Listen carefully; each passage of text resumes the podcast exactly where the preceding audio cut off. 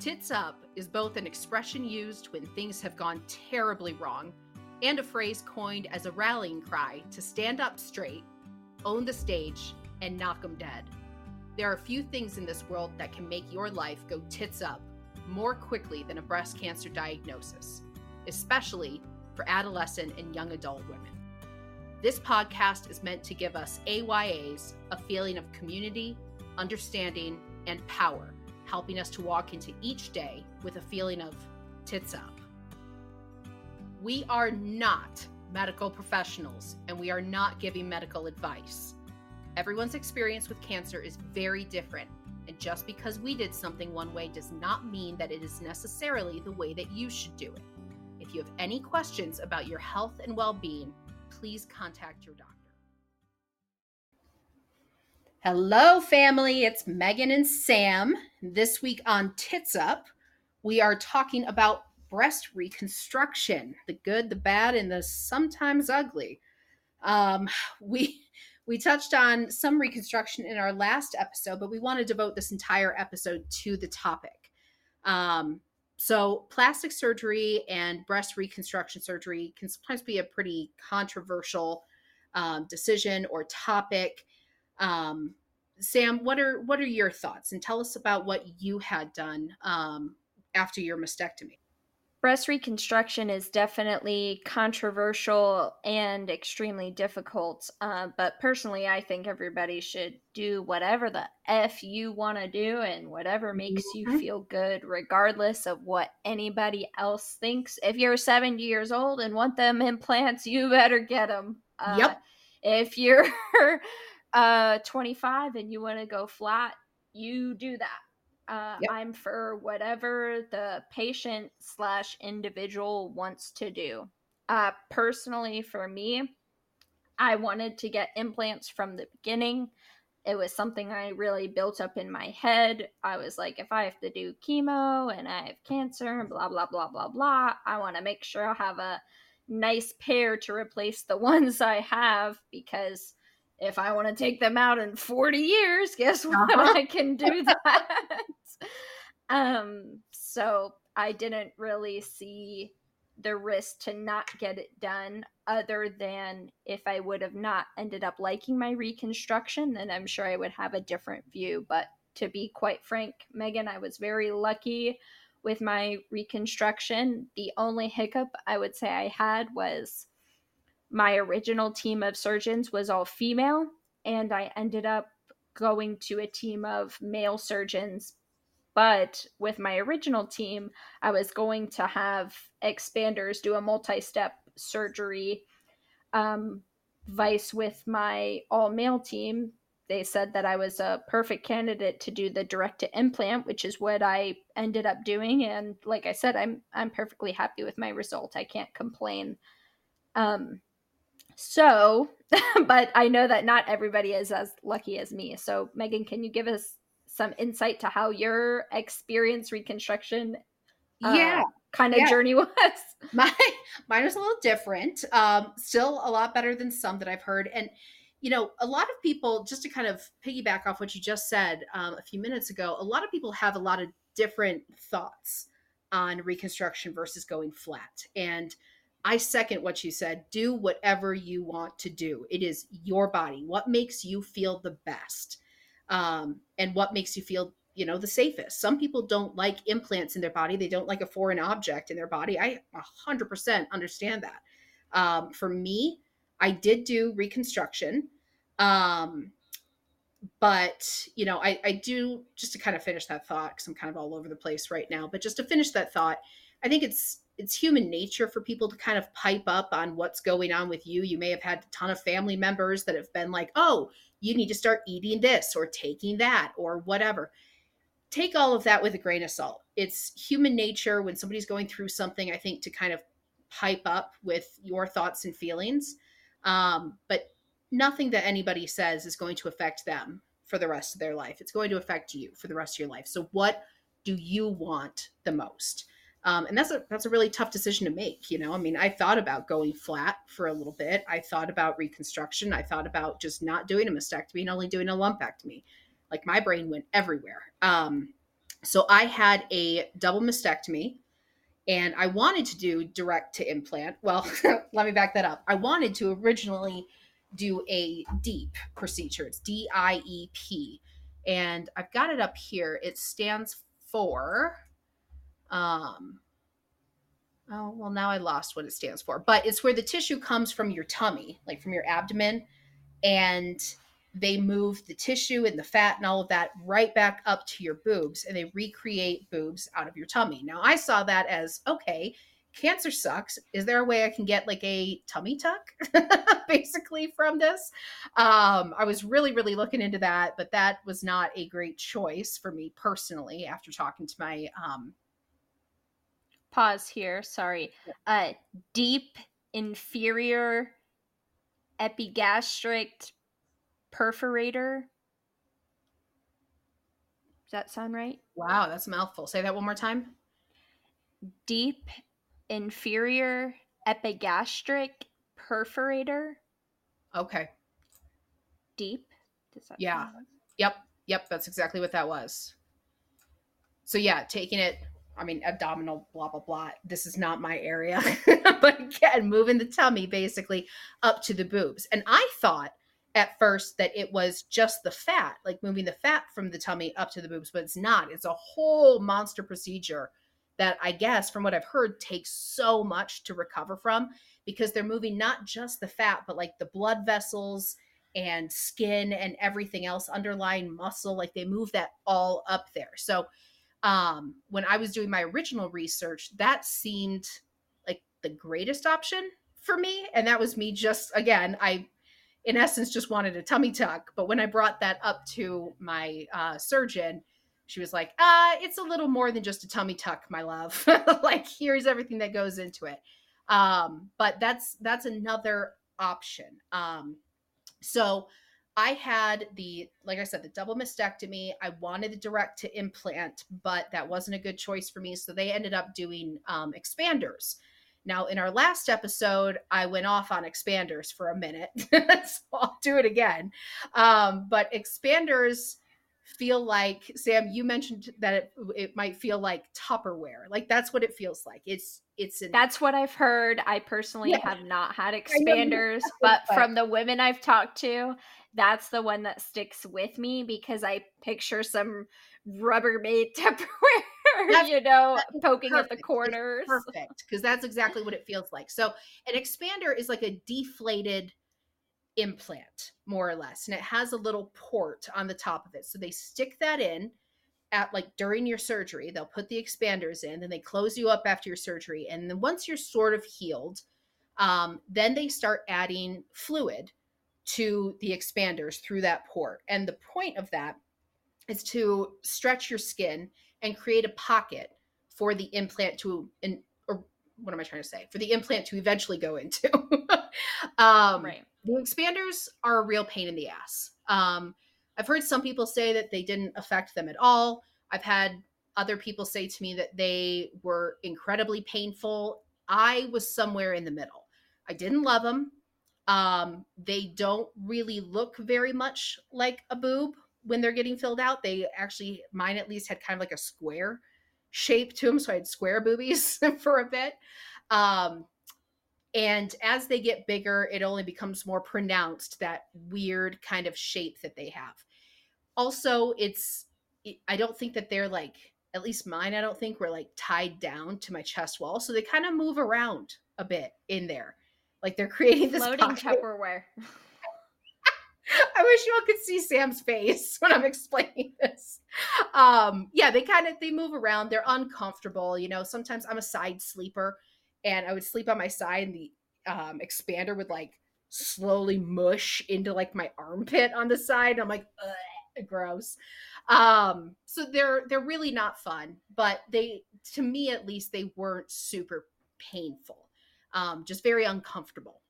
So you go in, I was at least going in once a week. I think some people do it more quickly than this. Some, not as quickly, sometimes every 2 weeks, every 3 weeks, but I went in once a week to get them filled up, to create that pocket of where the implant was eventually going to end up.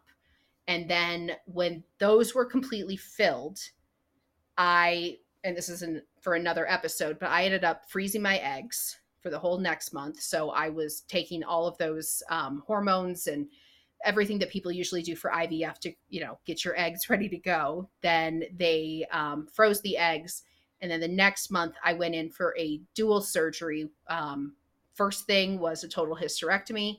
Second thing was to take out the expanders and put in the implants. So that's kind of how that's how they got you in there. That's how they got you in there, Megan. Yep. You're gonna get new boobies. We're gonna take everything, all the rest of your girl parts, but you get boobs. And I was like, all right, sold, whatever.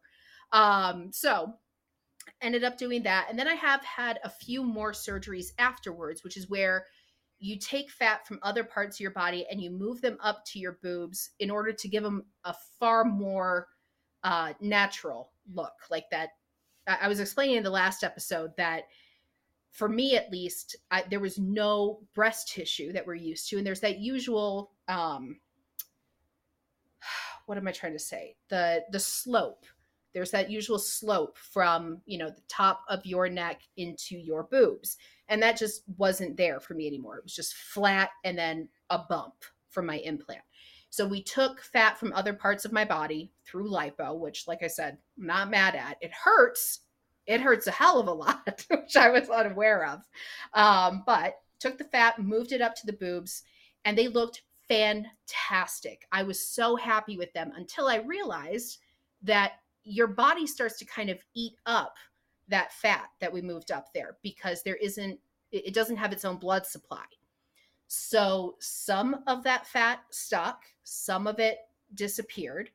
And I've had to have, I think, 4 or 5 extra surgeries to get it to where they look now. And it's been about a year since 8 months, a year-ish from my last surgery. And I'm starting to notice that, there's more dimpling, there's more rippling, it's very clear that my body has been eating up some more of that fat. So I figure, each time we put some in there, a certain percentage sticks, but I'm going to have to do this a few more times to make sure that it all kind of eventually sticks where it's supposed to stick.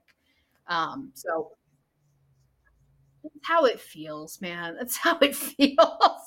And right after the surgery, they look wonderful. They're full in all the right places and they bounce.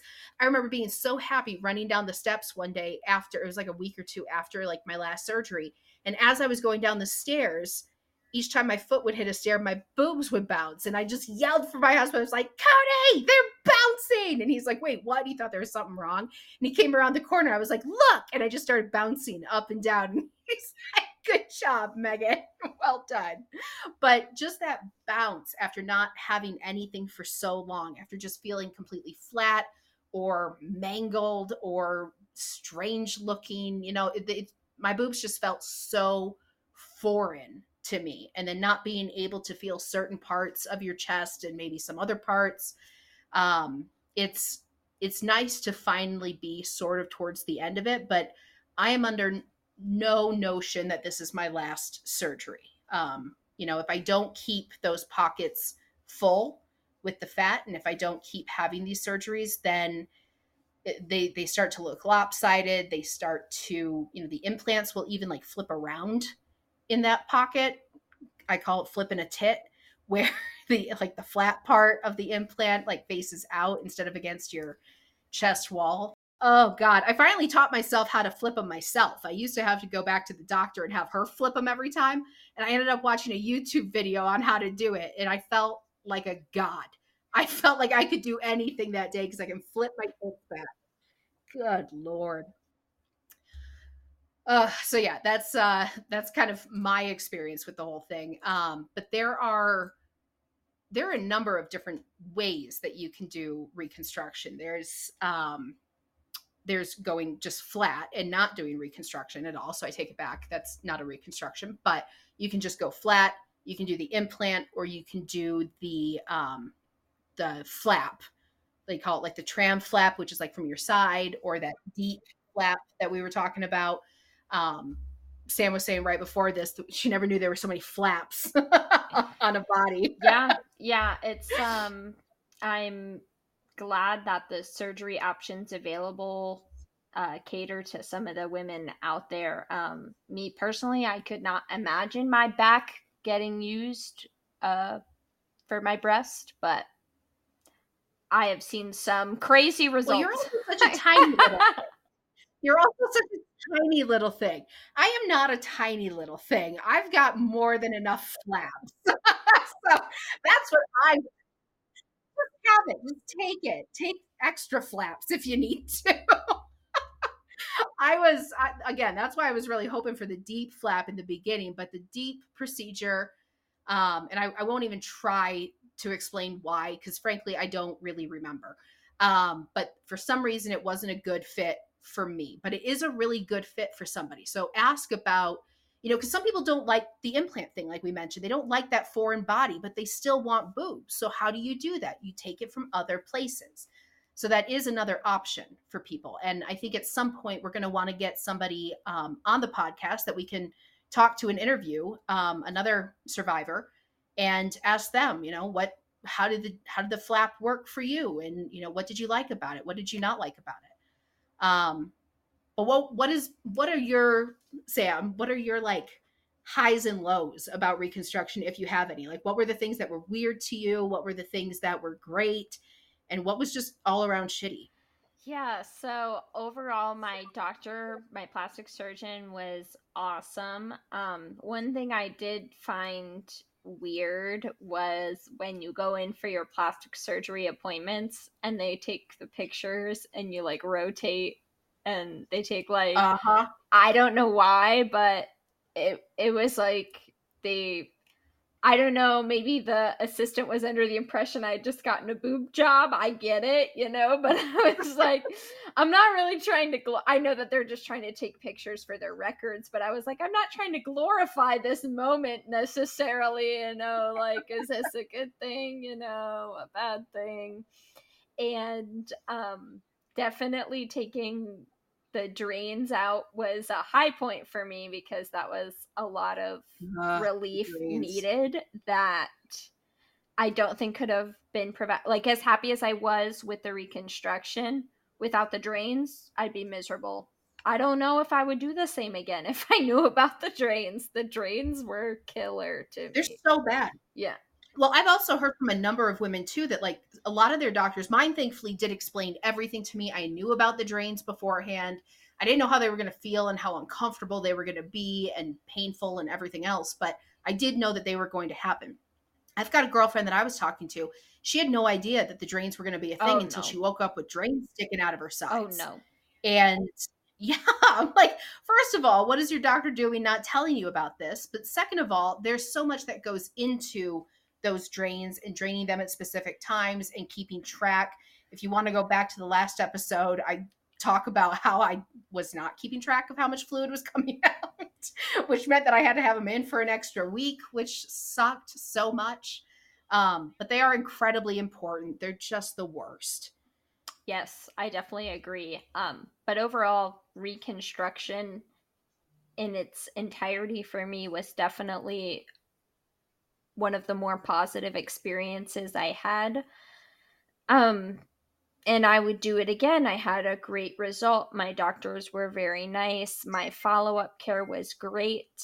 I felt like my doctors took very good care of me. I got a great result. They listened to what I wanted. If I had any concerns, I know that they would be addressed. So I definitely think it's important that you trust your reconstruction with doctors who are going to listen to what you want and what your goals are, because something that I have seen a lot of is doctors recommending things that are best medically for you, even though that's maybe not what the patient would want. That's not me saying do whatever you want, regardless of the medical risk. I'm just saying, don't be afraid to advocate for what you want and look for a team that listens to what you want. And maybe that's not what you end up doing, but they can at least acknowledge what you want and maybe not explain why it's a great idea or why they would be willing to do it, but maybe they have some limitations or constraints that they want to follow. That's totally okay too. I am known to question my doctors, and I think it's a great thing. I think it's almost necessary in modern day medicine to advocate for things that directly relate to you that your doctors may not bring up to you first. Yeah. I mean, for me, it was really important to me. I'm just the type of person, I have to research everything. So I researched everything first and then decided that like the deep flap is the way that I wanted to go. Then I went into my doctor and she was so wonderful explaining all of the different ways that you could do reconstruction and then explaining to me why she didn't think that the deep flap was the best way for me to go. But what I loved about her, she never said no. She said, if that's what you want to do, we can absolutely do that. But here are the things that I caution you about. And what's so nice is, you know, looking back on all of my surgeries and all of my doctor's appointments and everything else, I don't think that I regret any of it because, you know, there are things that I still kind of waffle back and forth on. Should I have done that? Should I not? But there was never anything that happened to me during surgeries that I didn't feel like I was in complete control of. You know, it was my choice because my doctors explained it so well to me. If you feel like your doctors are not explaining something well to you, definitely do your own research. We will always, in the description of our podcast, be putting different links and different explanations of, you know, different procedures that we will be discussing on here. Because again, we're not doctors. We will inevitably mess up some of this. And we're looking to our community here to tell us what we're messing up on. But we will always make sure that we are either correcting ourselves or putting information in the description. But yeah, I think so much of it just really has to do with, you know, what you're wanting specifically, you know, aesthetically, what you want to see in the mirror every day, or what you don't care about seeing in the mirror every day. If it, you know, if you want to just go flat closure, I can't wait to get somebody on to talk to us about that. But so much of it depends on your body type, what type of cancer, what stage. If you're going to be doing radiation, I know that can sometimes affect what sort of reconstruction you can have because it really kind of messes with the skin. My mom had radiation and she was looking recently to do a fat transfer from one place on her body to another, up to her boobs to kind of, you know, push them out a little bit. She had a mastectomy like 20 years ago. So she just kind of wanted to fix it up a little bit, but she wasn't able to do it because something had happened to the skin that had made it, well, I know what happened. It was the radiation.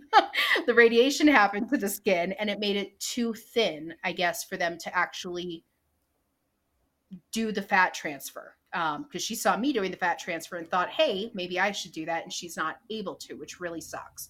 But throw out all of those questions to your doctors and say, you know, I know what's going to be happening here now this year, but how will that have any implications on future surgeries or future modifications that we want to do down the road? Because I don't know all of the things that go into it, but apparently radiation can be one of those. Oh, yes. And definitely make sure that you're taking adequate time off to rest after your surgery. I know that I was in a big rush to get back to work, so hindsight is always 20/20. I would take 2 months off or more if I could. Megan, how was your experience with that? God, I hear people all the time, and I was absolutely one of these people. I work constantly. So when I was first diagnosed, I remember telling my my bosses, like, hey, and I'm really cool with my bosses. We're a smaller firm, and I don't have to like go through HR and everything. So I was just telling them like, hey, here's what I expect. Probably about like a month off or something. And then I can probably come back. And after the mastectomy and the issues that I had with reconstruction, I'll go into it in a sec, but there was a certain area of skin that was not healing properly. Chunk. And we were worried that it was basically just going to, chunk is what I named it. It was just a chunk of skin that did not want to heal. It was extra mad about the mastectomy, which I understand. And it just wanted to piss off and be done with it. But I ended up having to do a whole month-long stint in a hyperbaric oxygen chamber to try to save Chunk, which we eventually did, thank God. But if we didn't, then I was going to have to go flat. And again, that wasn't what I had planned for. It wasn't what I specifically wanted. And just anytime something doesn't go the way that you want it, especially in a situation like this that you don't have much of a say over, it can just be devastating. So yeah, that's... I'll go into Chunk real quick. For those that didn't listen to the last episode, there was this area of skin about 4 inches by 4 inches, right? Kind of under my nipple. And it wasn't healing. We were doing all of the medical salves and, things that you're supposed to do to try to save certain skin areas. I was putting the stuff on that a lot of burn victims will put on their skin to try to like get it to regrow. And it just was not happening. And we couldn't fill up the expanders until Chunk was healed. So I ended up every single day having to go to a hyperbaric oxygen chamber. And that was finally fixed, finally good enough to start doing the expanders and filling those up. But, things will happen. Inevitably, they will happen that you didn't plan for and you don't want. But I mean, shit, we're all here because we got cancer, which wasn't planned for and we didn't want, so you get pretty good at taking the punches and figuring out, all right, okay, that didn't go as I wanted, but where do we go from here? But it still is really, really disappointing when, you don't wake up with the boobs that you want. And when there's a number of surgeries to go into something resembling quote unquote normalcy for you. And then when you add in the fact that you just can't feel most things, that's a whole extra level of disappointing.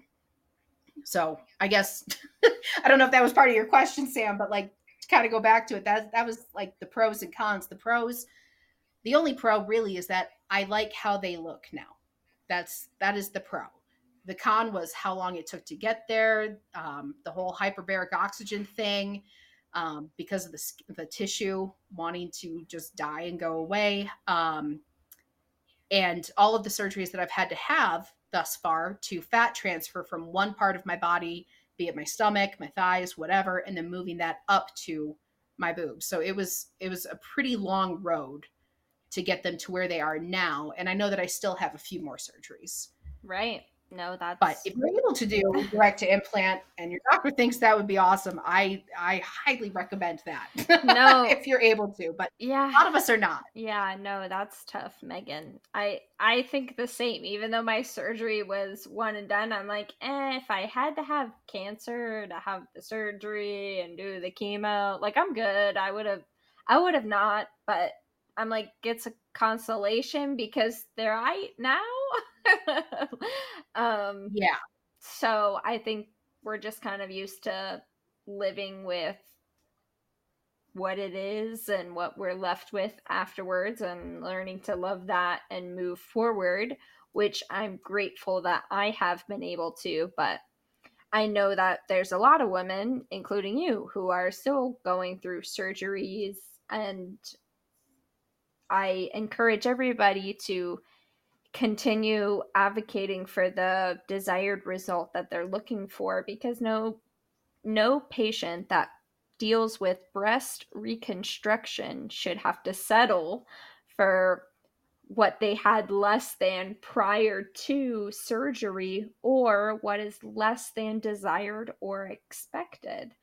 So I think The more we advocate for normalcy in those categories, we're going to do better, not only for the patients, but also for the medical professionals in the industry. I know my plastic surgeon, one thing that really warmed my heart when I went to go see him was I said, "Are you sure you're going to be able to do my surgery? I know it's kind of last minute." And he said, "I block out time in my schedule for breast cancer patients because you didn't expect to get cancer. I can't expect you to be on a 4-month waiting list. And I tears came to my eyes because I was like, wow, how considerate that a healthcare professional, you know, voiced that. And same thing with my oncologist. She typically doesn't see patients on Fridays. And when she got my referral, she instantly saw me. So I'm grateful for little moments like that, because this whole situation is unpredictable. And especially when it comes to surgeries, reconstruction, dealing with all those types of professionals all at once, you know, especially when they do 75% cosmetic only, and then maybe they do 25%. Mm-hmm. My plastic surgeon was about 50-50. So about half of his patients were oncology cancer patients. So I'm grateful for that. I think that it allowed him to have a much more in tune touch with me as well, because yes. I said I wanted one surgery and he said, okay, let's do it. It's so important to be able to feel heard. And if you guys don't feel heard or seen or understood or something by any of your doctors, there is nothing wrong with finding a new one. I was so concerned in the beginning. Well, what if I don't like these doctors? What if they're not really hearing me? I feel like I'm on a time constraint. I got to get this shit out of me as quick as possible. You know, I think that I probably would have struggled finding a new person. Not that there aren't a myriad of different amazing doctors here in Denver, but it was so hard for me to get myself up and going to these appointments in the first place. I just couldn't imagine doing it again. And I lucked out. Like, I have such a good team. And so I never had to like get a second opinion. I just knew from the moment that I met them, these are my doctors. But you know, if there was one that was not a good fit, if anybody out there has a doctor and you just really feel like you're just a number to them, you're just another person with cancer, you're just, you know, like in this cattle call of cancer patients that they have all day, every day, find someone else. There are really, really good doctors out there. Oh, and something else I want to mention. This wasn't always the case. I think if you talk to like your grandmas who have had breast cancer, or even your moms that have had breast cancer, it wasn't always the case that insurance is required to cover breast reconstruction surgery. And it doesn't matter how many reconstruction surgeries you need. It is required to cover that. The in DC, the legislation passed, I want to say it was like early 2000s, late 90s or something, that they made that a requirement, that insurance covered that. So just, you know, there's so many concerns, including financial, when you go through breast cancer. You know, am I going to lose my job? Am I going to be on disability? Do I have to still work? What is the whole thing? At least that's one less thing that you need to worry about, because you will absolutely hit your deductible throughout all of this. So just go with whatever makes you the most comfortable. And don't worry about the financial side of it, because all of breast reconstruction needs to be covered. Right. I totally agree with you, Megan. And if you're hesitant on maybe which breast reconstruction option or avenue you would like to approach or go down, we're hoping to create a big group of patients and breast cancer survivors that have gone through a myriad of different surgeries. So maybe post up on our Facebook page, and I'm sure somebody will get in touch with you if they've had any experience with the type of surgery you're looking into. Also, hopefully we have connected with some great permanent nipple areola tattoo artists and can hook you up with someone like that. I do believe that that is covered by insurance sometimes, if not all of the time, right? Yep. I think it is. We'll figure that out too. And anything that we ever don't know on this, we'll figure it out after we have our whole discussion and post things in the description and on our Facebook page and all of that. But yeah, those, I believe those are covered by insurance. And I know that at least out here in Denver, there are quite a few that I looked into before I knew that I was going to keep my nipples. I did look into a number of tattoo artists out here that will do them for free for cancer patients. So yeah, so look in your area, and you know, there are some specifically medical tattoo artists, and that's all that they do. There are also other tattoo artists that just do regular tattoos, but they'll do these for free sometimes. So look for nonprofits in your area that might cover that for you if your insurance doesn't cover it for some reason. And look, just Google tattoo artists in your area and make sure they do good work. I mean, just like all of this, you're stuck with it for a very long time. Sam, do you know any people that did like the big tattoos on their breasts, like if they didn't keep their nipples or they had like their cancer tattoos they put on their boobs? Flowers, decor that go up the rib cage and undercarriage that are very beautiful. I thought about it, but I already have a sleeve, and the thought of needles right now just turns me completely off. So maybe in a few years, but not now. Yep.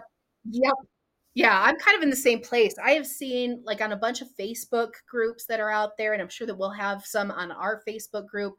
I've seen some that are just stunning, and I was really, really thinking about it. I haven't yet done it either.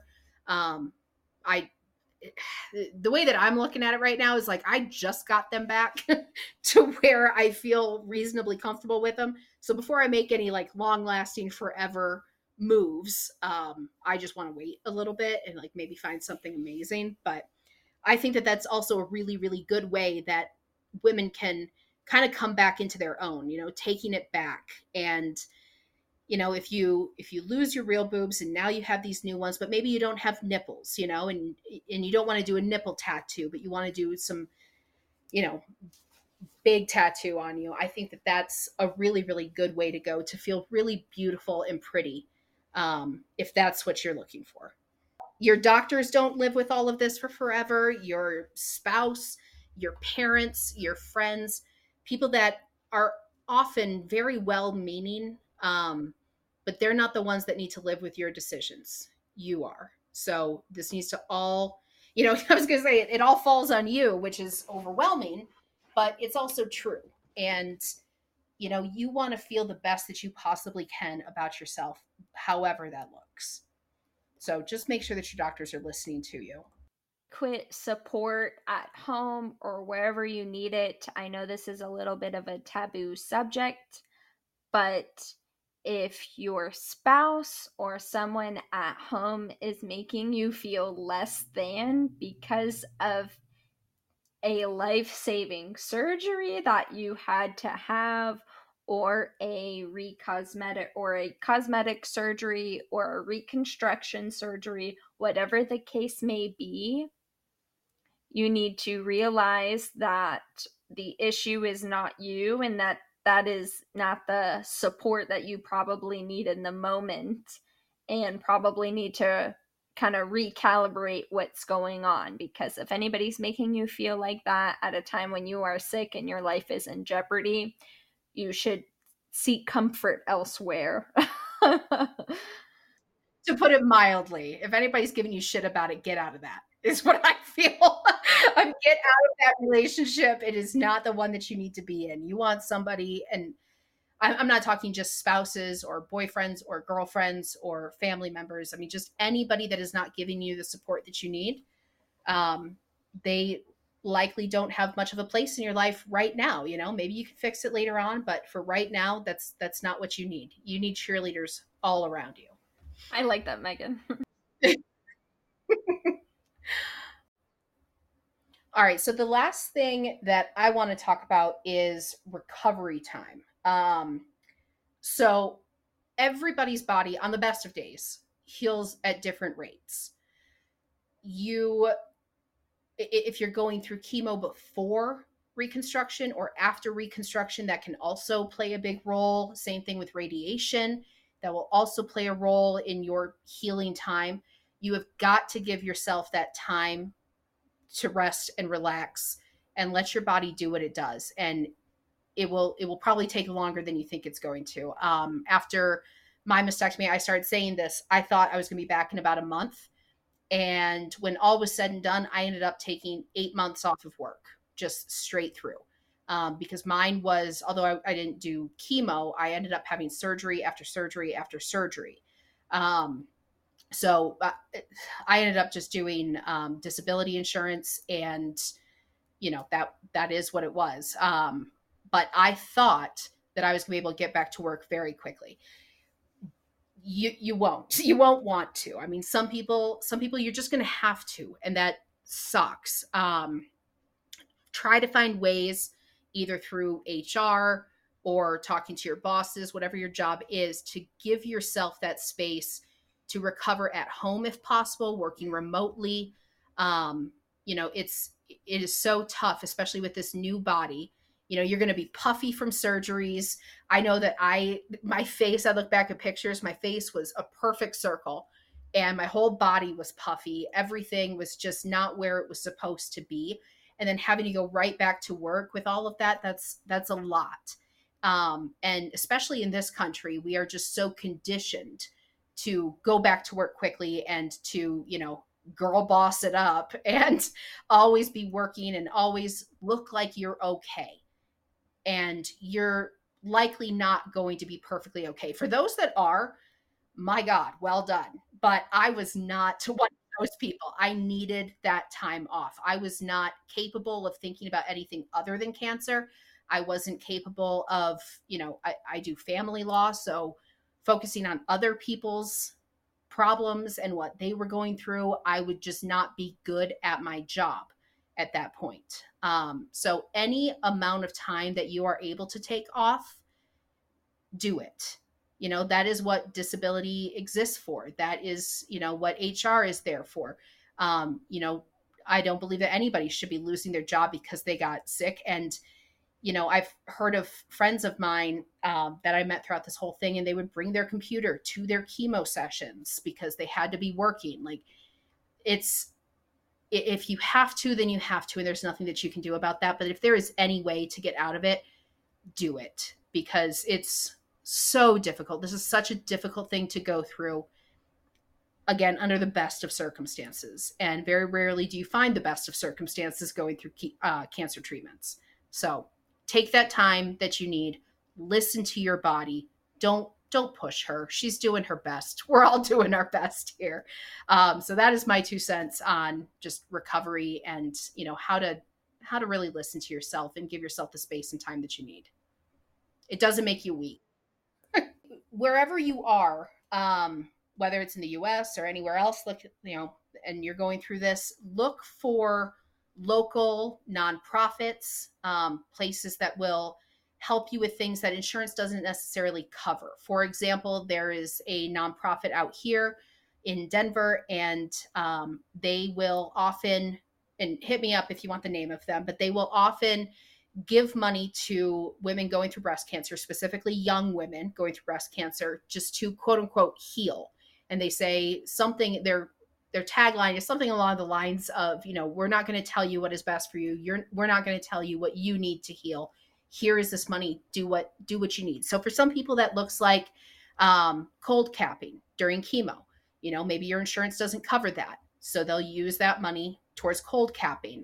There's another nonprofit out here, and they do like those zero gravity recliner chairs for people. Like they'll give those to you for free instead of renting them. Yeah, I wish I had one of those. My God, it was ridiculous watching me try to get out of bed after surgery. It was so ridiculous. Like my poor husband had to first take my legs and pull them off to the side, then get on the other side of the bed and push me up. And oh Lord, it was a whole process. So yeah, if you can get a zero gravity chair that just moves up and down for you, that can make a huge, huge difference in your recovery. And that's, mine, or the one out here that I found was a nonprofit. There are tons of places. There's obviously, Susan G. Komen, the American Cancer Society. There's Breast Reconstruction Awareness Campaign. There are tons of those really, really big ones. But what I have found the best support from is those smaller nonprofits in your state, in your region, that are able to help in a more individualistic sort of way. No, thank you, Megan. And to our listeners, thank you for joining us on another episode of Tits Up. If you found this episode helpful, please share it with others who may benefit from this information. And if we got anything wrong, please feel free to let us know. Until next time, Tits Up. We are not medical professionals, and we are not giving medical advice. Everyone's experience with cancer is very different, and just because we did something one way does not mean that it is necessarily the way that you should do it. If you have any questions about your health and well-being, please contact your doctor.